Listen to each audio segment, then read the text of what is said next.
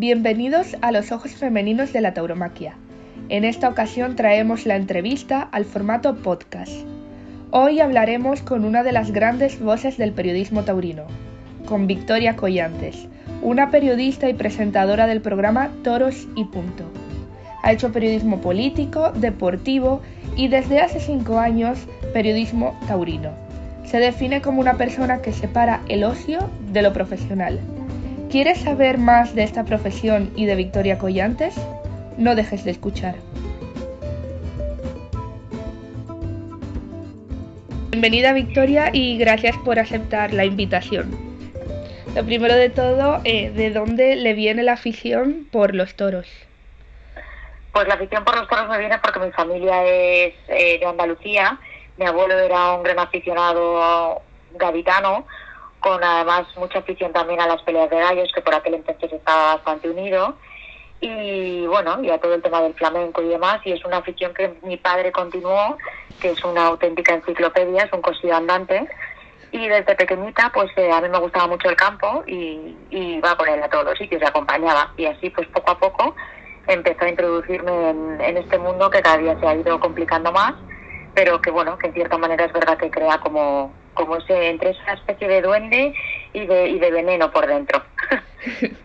¿Y cuando estudiaba periodismo tuvo claro que quería especializarse en la información taurina? En absoluto. De hecho, siempre he pensado que nunca estaba, vamos, no era bueno mezclar la profesión con lo que es la afición. Porque está muy bien el trabajar en algo que te gusta, pero al final de todo uno se cansa. O sea, el arquitecto se cansa de estar todo el día haciendo, diseñando un, un edificio o un proyecto, el médico de, ir y, y, estar todo el día con problemas. O sea, cada uno se cansa de lo suyo porque es lógico y normal. Y al final te quita y te, te quita mucho tiempo, te quita energía, una serie de cosas.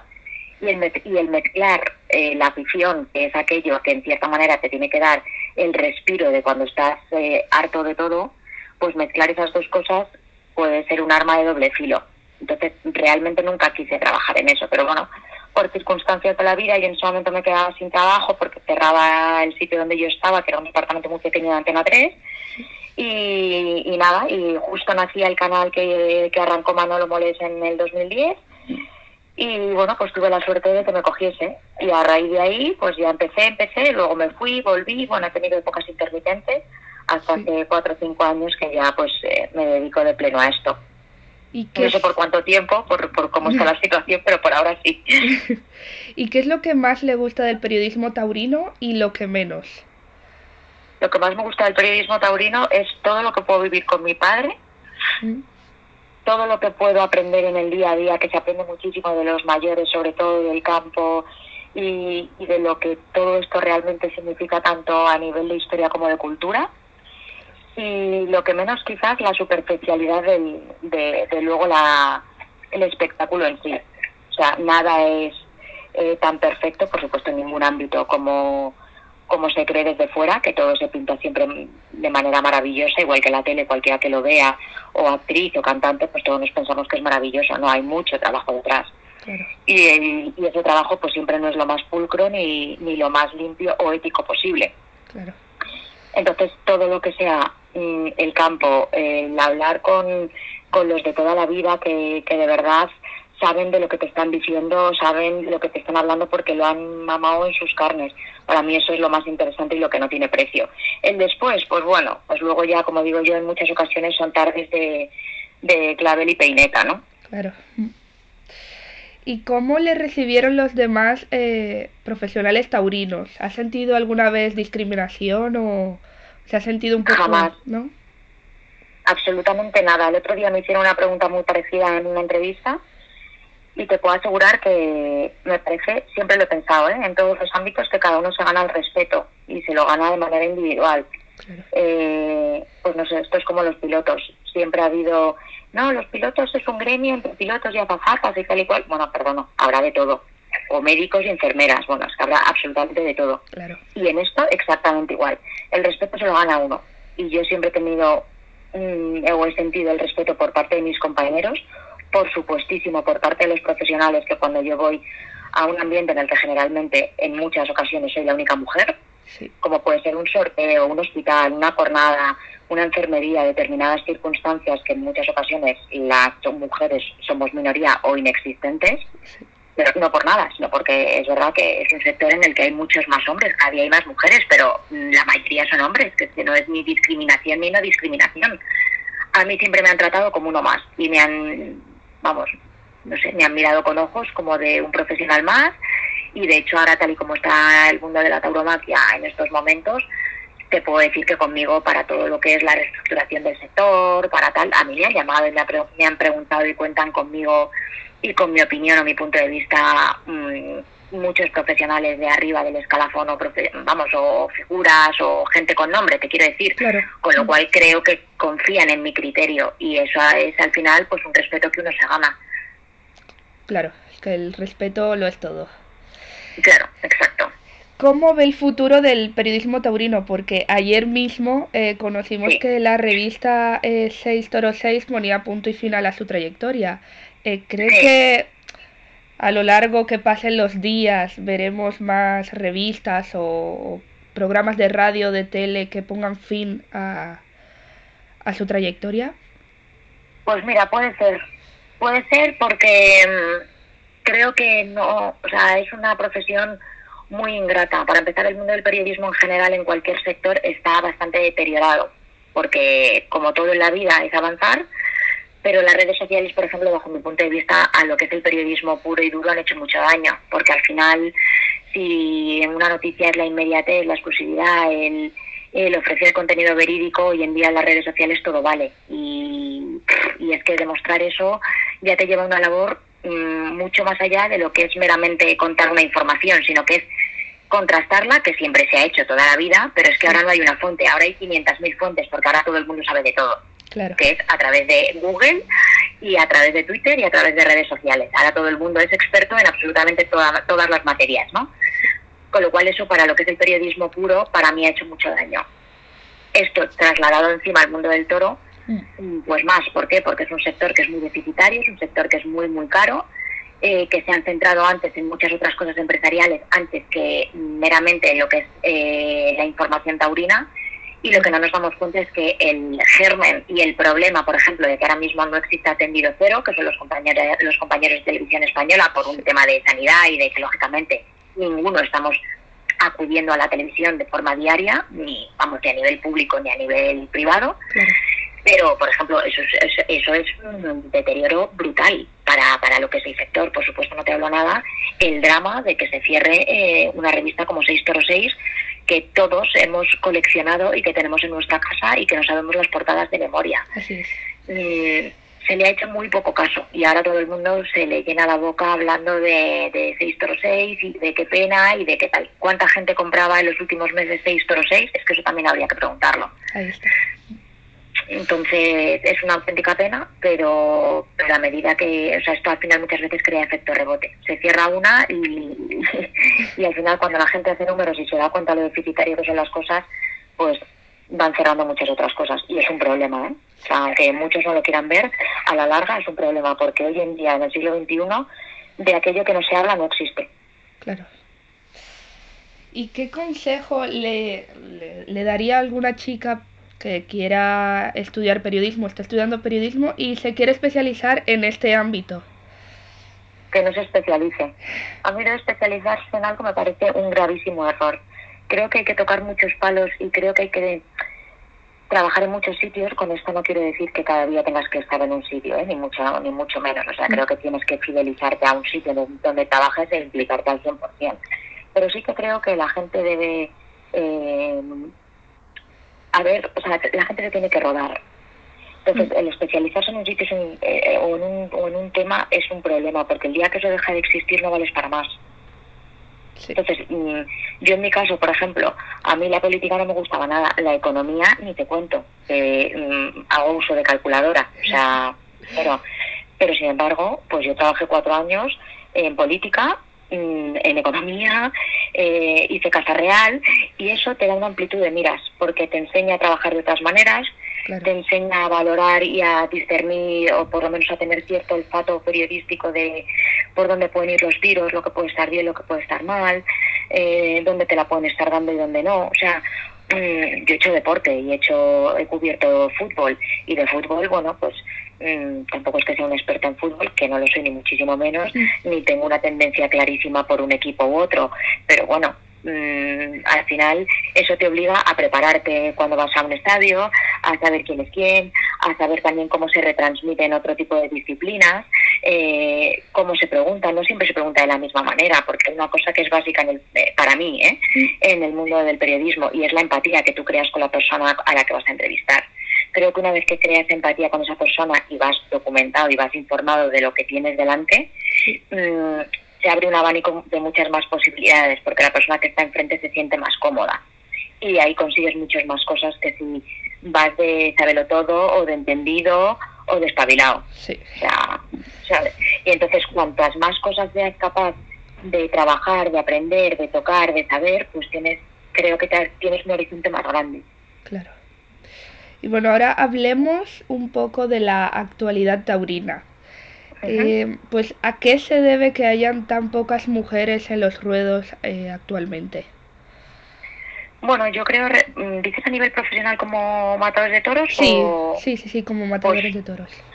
Hombre, porque al final yo creo que sí, una cosa para empezar, porque durante muchos años ha estado prohibido. Mm hay que tener en cuenta que el mundo del toro es un mundo muy anclado, o sea, no es, no es un, un sector moderno, se tiene que modernizar ahora, va a modernizarse poco a poco, pero desde luego que todavía no se ha modernizado, le quedan muchos años, porque la historia además así lo avala por una serie de conceptos, eh, porque siempre se ha tenido como mucho respeto a lo que era el, la fuerza o el poderío del hombre, que eso se ha tenido a nivel social desde hace muchísimos años en España, o sea que no es una cosa tampoco solamente de los toros. Lo que pasa que, bueno, los toros siguen muy anclados en el pasado.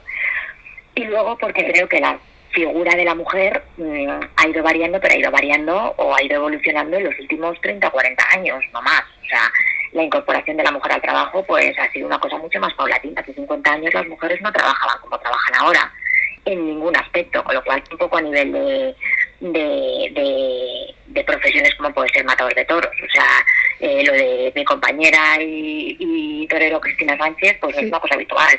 No te hablo de Conchita Cintrón, o sea, te quiero decir, eh, muchas otras eh, que han marcado un precedente y que para ello tuvieron que dejarse la piel, nunca mejor dicho, mm, para poder reivindicar sus derechos o llegar lejos o por lo menos mm, ser igual al resto de sus compañeros, pero eso no ha sido lo normal. Entonces, a medida que pasen los días, o a medida que mejor que los días, los meses o los, años, pues me imagino que irá habiendo más mujeres. Tú vas a una escuela taurina hoy en día y sí, que hay mujeres. Sí, sí. Y además mujeres muy buenas. Yo hace poco vi a Carla Otero, si no recuerdo mal el apellido, que es de la escuela de Guadalajara, y tiene unas cualidades fantásticas, pero fantásticas. Y, y como ella muchas, o sea, pero bueno, pues hay que ir dando tiempo. Mm, también, bueno, pues no sé, yo, yo sí considero que una mujer en muchos aspectos tiene más valor que un hombre, pero también, a lo mejor por nuestra mentalidad, que eso ya hablo en primera persona, ¿eh? eh por nuestra mentalidad de, de, de, forma de ser, pues quizás damos mucha más vuelta a todo, nos pensamos las cosas dos veces, los hombres creo que son mucho más atrevidos en muchas otras cosas. Entonces, bueno, pues a lo mejor también eso es un hándicap que, que hace que en el mundo del toro haya menos mujeres, pero no me cabe la menor duda que habrá más. Entonces considera que habrá pues un boom en cuanto a torera se refiere, ¿no? No un boom, creo que los boom hoy en día ya no existen, pero sí que se podrá dar oportunidad o opción a que esas mujeres salgan adelante. Sí y vamos a ganar adelante, que siempre y cuando, yo es que soy muy poco feminista, entonces mm, no creo que tenga que haber 50% de hombres y 50% de mujeres. O sea, creo que tiene que estar el que se lo merece y si hay un hombre que ocupa una posición determinada en un cargo determinado y que es más válido que una mujer en esa misma situación, lo tendrá que ocupar el hombre, igual que si es al contrario y esta mujer, lo tendrá que ocupar una mujer. O sea, no hago distinción de sexos pero sí que creo que a lo mejor dentro de 50 años hay más mujeres que hombres. No sé si lo mismo, pero bueno, no sé. Yo, por ejemplo, si me tengo que plantear el formar una familia, pues creo que no es lo mismo, lógicamente ni biológicamente, el ser eh, matador de toros, hombre o mujer. Pues no es lo mismo, mm. porque no es lo mismo que un toro te entre por el estómago y te parte el útero y tal y cual, una serie de cosas, y te quede sin poder ser madre ni reproductora, mm, y un hombre no tiene ese problema. Como mucho le parte el escroto, eh, que se remienda, como digo yo, y ya está, ¿sabes? No tiene mucho más problema, pero una mujer sí, entonces, hombre, creo que hay cosas que sí que te las planteas o te las piensas. Claro, totalmente de acuerdo. Y poco a poco estamos viendo cómo todo vuelve a la normalidad. ¿Qué futuro le espera eh, a las corridas de toros? Bueno, yo soy optimista, sí que creo que volverán los toros, sí que lo creo, creo que no volverán de la manera en la que lo tenemos concebido. Sí que creo que el sector ha tenido que pasar por una pandemia como esta para mm, poder darse cuenta que era algo insostenible desde hace muchísimos años. Creo que esto ha servido para que haya una unidad, porque cuando uno se siente tan sumamente atacado, como es el caso actual, que ya lo estábamos, pero bueno, se echaba la vista a un lado, pero a día de hoy que ya sí que se han sentido todos atacados en primera persona y además a nivel también político, eh, pues ha venido muy bien para que se una. Desde la unión se hace la fuerza y desde la fuerza se pueden cambiar las cosas. Entonces yo creo que tarde o temprano las cosas tienen que cambiar, que el sector se tiene que modernizar, tiene que haber una tauromaquia 2.0 y para eso habrá gente y cosas que se queden atrás y que no sean capaces de evolucionar y con eso entre pues gente nueva, con ideas frescas, con bueno, sin perder la integridad a lo mejor de lo que es la fiesta en cuanto a lo que es el toro en muchos aspectos y que creo que, bueno, pues que es un espectáculo que, que se deberá modernizar. O sea, igual que en el circo pasamos de ver al león cómo abría la boca y le daban un trozo de carne y ahora tenemos un circo que es el Circo del Sol, son espectáculos distintos, pero bueno, quieras que no, antes había el payaso y el trapecista que hacía dos cosas y ahora hay grandes espectáculos. Mm, pues creo que los toros también necesitan en cierta manera un cambio, ojo, sin perder lo que es el sello de identidad, pero bueno, el sello de identidad tiene muchos puntos de vista también, ¿eh? Claro. ¿Y cuál es su opinión sobre el trato que está recibiendo la tauromaquia por parte del Ministerio de Cultura? Malísimo. Creo que mm, se han tenido que ver en la obligación por la presión que se ha hecho a nivel social y a nivel de calle eh, alzando la voz para poder, vamos, para darle mm, la potestad que legalmente y constitucionalmente se merece. Eh, si no hubiera sido así, creo que lo hubieran dejado pasar y resbalando hasta que prácticamente pues eh, desapareciese o muriese pero lógicamente con los paseos sobre todo que se están haciendo ahora mismo mm, se está viendo que ya no solamente los profesionales sino que es que la afición reclama a toros y que la gente es mucho más aficionada de lo que de lo que se cree. O sea no es tanta no hay, no hay tanta minoría como se pensaba sino que hay mucha más gente. Ojo de esa minoría luego me gustaría ver quién es el que paga 50 euros de entrada y va y se sienta en un tendido ¿eh? también te lo digo pero bueno de inicio es verdad que por lo menos es un espectáculo que la gente no quiere que desaparezca o no está por la labor por el motivo que sea. Habrá gente que vaya a la plaza y habrá gente que no, pero por lo menos lo respeta, que eso a mí ya me parece mm, algo importantísimo. Entonces creo que al final nos han tenido que escuchar, pero me parece que lo que todos estos meses atrás se ha hecho con los profesionales, los profesionales del sector, a nivel de que no es que usted no está puesto en la cláusula, en el punto, no sé qué, barra tal, donde entonces no están incluidos los toreros. Oye, hay familias que lo están pasando francamente mal. Y si nadie se queda atrás nadie, y nadie es nadie de ningún sector, de ninguna, de ningún sexo, de ninguna raza, de ningún color, de eh, inmigrante o no inmigrante, ilegal o, o, no ilegal, lo que sea, creo que por supuesto los toreros que encima pagan unos impuestos altísimos y pagan absolutamente por todo, creo que también tienen derechos a por lo menos no quedarse atrás y poder mantener mm, una vida digna. Pues y ya volviendo otra vez al tema de, la televisión y todo eso, ¿cuál cree que es el principal problema de que muchos toreros no quieran que se retransmitan las corridas? ¿No piensa que esa actitud daña más que beneficia a la fiesta? Bueno, yo creo que, a ver, yo creo que, mm, como te he dicho antes, el, el hecho de no, no estar eh, es malísimo. Lógicamente, por ejemplo, una, no sé, eh, una faena como la que puede ser Pablo Aguado en Sevilla, si no hubiera tele por medio, no hubiera tenido la repercusión, bajo mi punto de vista, que la tiene cuando sí está la tele. Mm. Mm, tampoco soy de la opinión de que porque haya televisión la gente no compra una entrada para ir a ver los toros a la plaza. O sea, quiere ir a la plaza, compra la entrada y va, independientemente de que lo pueda ver por televisión o no habrá 100 que decidan, ah, que lo da, echan por la tele, pues me quedo en mi casa. Pero los toros es mucho más que ir por la tarde a los toros. O sea, es el antes, es el después, es la vidilla que te da, es el vivirlo en directo. No tiene nada que ver con verlo por, la, por, los, por, por la tele, por mucho que al menos nosotros desde, desde lo que es la plataforma de Movistar Plus se intente hacer con la mayor pulcritud del mundo y lo más real posible y que vivas todas las emociones que una persona viviría en la plaza. Es imposible. O sea, la realidad mm, es la realidad. Nunca la, la ficción va a superar a la realidad. Esto es así. Entonces, ¿el por qué? Pues no lo sé. Ahí creo que hay muchos entramados empresariales, donde igual que por ejemplo el fútbol tiene la liga de fútbol profesional que vela por una serie de derechos en cuanto a de imagen, de reparto, de eh, no sé, de, igualdad entre los de arriba y los de abajo, pues probablemente a lo mejor en este sector, que como digo, sigue muy anclado en el pasado y que todo viene siendo en muchas ocasiones todavía de apretón de manos, pues bueno, pues a lo mejor hay cosas en las que si uno te ha dicho, el otro te lo confirma, el otro ahora te dice que no, en fin, el corre y dile que ha hecho siempre mucho daño a todo y probablemente sea verdad, yo no, yo no lo sé porque no estoy en los despachos, pero me imagino que eso hace que, bueno, pues que si te repiten más veces de las que te han dado, si no te gustas, si por eso has cobrado X o no X, mm, en fin, son temas que ya se me van un poco de las manos, pero vamos, también igual que creo que es básico el, una revista como 606 o como Aplausos o como los portales taurinos, también creo que es básico la televisión, o sea, me parece importantísima. Por supuesto. ¿Y qué le diría a esas personas que quieren acabar con la fiesta? Bueno, les diría que ante todo tiene que haber el respeto, porque el respeto es lo último que debe perderse en cualquier ámbito de la vida.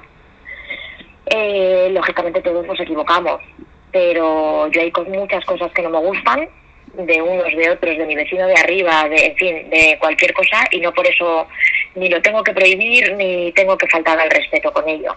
Eh, hay determinadas identidades de un país que son identidades de un país que no dañan a nadie, eh, como bien decía Víctor Barrio, la tauromaquia, mm, más que, o sea, más que enseñarla, hay que, o sea, al contrario, más que demostrarla, hay que enseñarla, ¿no? Eh, yo creo que, que en este caso mm, muchas veces se habla desde el desconocimiento, o sea, no se sabe realmente en qué consiste un telogramo, no se sabe realmente en qué consiste una lidia, no se sabe realmente eh, cuál es la finalidad de todo esto. Entonces no es solamente el que haya tradiciones ancestrales que digas, bueno, pues es una barbaridad que, no sé, tiren a una cabra desde un campanario mm, para ver cuánto tiempo tarda en caer. O sea, no, no somos bárbaros, mm. sino que son cosas culturales y son cosas que, que además eh, enseñan una serie de, valores y, de disciplina mm, para todos. Que no te gusta, fenomenal, no vayas, yo lo respeto. Pero de ahí a prohibirlo, me parecen palabras mayores. O sea, creo que lo tienes que respetar. Y bueno, la entrevista va llegando a su fin, pero antes eh, le voy a hacer una serie de preguntas un poquito más cortas para conocerle un poco más. Una feria. Sevilla. Una plaza. Madrid. Un torero. Uf, eso es un compromiso. Es que ahí tampoco me puedo mojar. Vale, pues. se, me, vería el plumero demasiado. ¿Una torera? ¿O ahí también...? Bueno, pues... Eh, mira, pues sí, te he dicho antes... Eh, Carla Otero, ¿no? Que la vi el otro día, bueno, Rocío también, es que estuve con las dos, cualquiera de las dos ahora mismo. ¿Una ganadería? Una ganadería mmm, Jandilla. Un periodista taurino al que admire. Bueno, Jandilla y Victorino, y, Victorino Martínez. Digo las dos, no me puedo quedar. Un periodista taurino al que admire. Muchos. Mira, hace un rato estaba hablando con, con Alfonso Santiago, pero vamos, Alfonso Santiago, eh, José Luis Ramón, que encima además eh, tengo trato cercano con él por su hija. Eh, por supuestísimo, eh, mi excelentísimo Paco Aguado. Eh, no sé, te puedo decir muchos, Manolo Molés, que fue con quien yo arranqué y me parece un excelente comunicador. Muchos, muchos, muchos. Una experiencia que haya vivido en el periodismo taurino que no puedo olvidar. Mi entrevista con Rafaelillo en el programa de En Primera Persona.